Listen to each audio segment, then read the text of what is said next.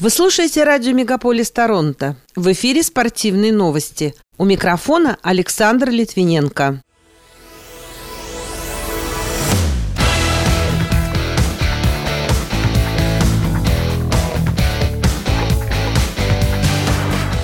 Канадцы завоевали золотую и бронзовую медали на этапе Кубка мира по шорт-треку в Пекине. Прыгунья с трамплина из Калгари Александрия Лутит завоевала бронзу Кубка мира в Норвегии. Спортсмены из России и Белоруссии смогут принять участие в Олимпиаде 2024 в нейтральном статусе. Деньги с аукциона Вашингтона пойдут на строительство катка имени Овечкина, а в Санкт-Петербурге открыли самый большой в мире хоккейный стадион.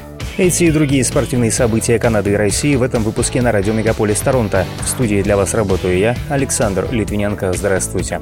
Сборная Канады по шорт-треку завоевала 2 медали на этапе Кубка мира в Пекине. Джордан Пьер Жиль выиграл финал на дистанции 500 метров среди мужчин, а Уильям Данжину стал третьим в беге на 1500 метров. Это золото стало третьей индивидуальной медалью 25-летнего спортсмена в карьере на Кубке мира, поскольку Жиль также выиграл золото на дистанции 500 метров в Монреале в октябре прошлого года. Представительница Канады Александрия Лутит завоевала бронзовую медаль на первом этапе Кубка мира по прыжкам на лыжах с трамплина в этом сезоне. 19-летняя спортсменка из Калгари лидировала в субботнем турнире в норвежском Лиллехаммере после первого раунда, набрав 130,6 балла. Всего она набрала 241,6, лишь на 3 очка отстав от чемпионки Юки Ито из Японии. Канадские танцоры на льду Пайпер Жиль и Поль Пуарье стали обладателями бронзовых наград Гран-при по фигурному катанию после субботнего произвольного танца в Пекине. Дуэт из Торонто набрал в общей сложности 213,58 балла, уступив американцам Мэдисон Чок и Эвану Бейтсу. В свою очередь Шарлин Гиньяр и Марку Фабри из Италии завоевали серебро.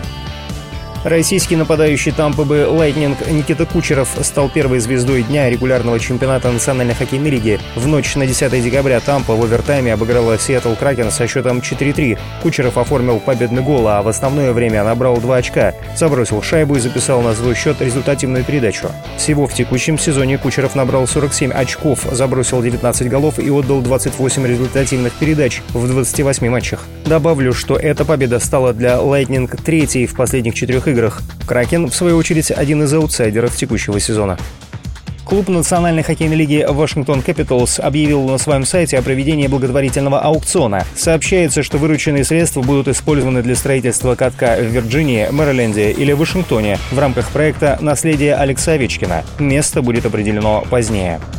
Спортсмены из России и Белоруссии смогут принять участие в Олимпиаде 2024 в нейтральном статусе. К такому решению пришел Международный олимпийский комитет.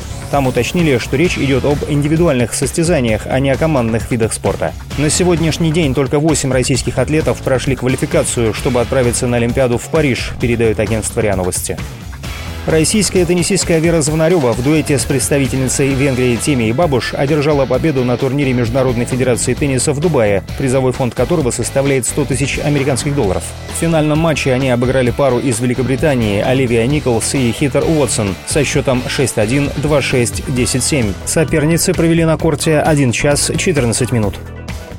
Российский боец ММА Петр Ян и ирландец Конор Макгрегор провели битву взглядов на турнире «Ночь чемпионов IBA», который проходил в Дубае. Последний раз Ян выходил в октагон в марте текущего года, когда проиграл грузину Мерабу Двалишвили единогласным решением судей на турнире UFC Fight Night 221. На счету 30-летнего россиянина 16 побед и 5 поражений в профессиональной карьере. Макгрегор провел свой последний бой в июле 2021 года. Тогда он уступил Дастину Парье техническим нокаутом из-за травмы ноги. У ирландца 22 победы и 6 поражений.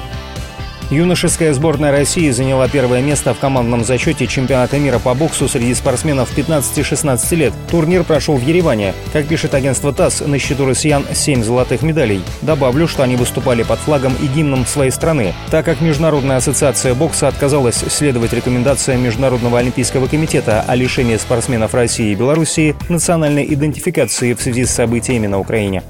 Представительницы России Светлана Колесниченко и Майя Дорошко выиграли техническую программу среди женских дуэтов на Кубке Федерации по синхронному плаванию, который проходил в Казани. Второе место заняли представительницы Белоруссии Валерия Волосач и Маргарита Кирилюк. Третье – спортсменки из Узбекистана Зия Дахон Тошхуджаева и Диана Онкес.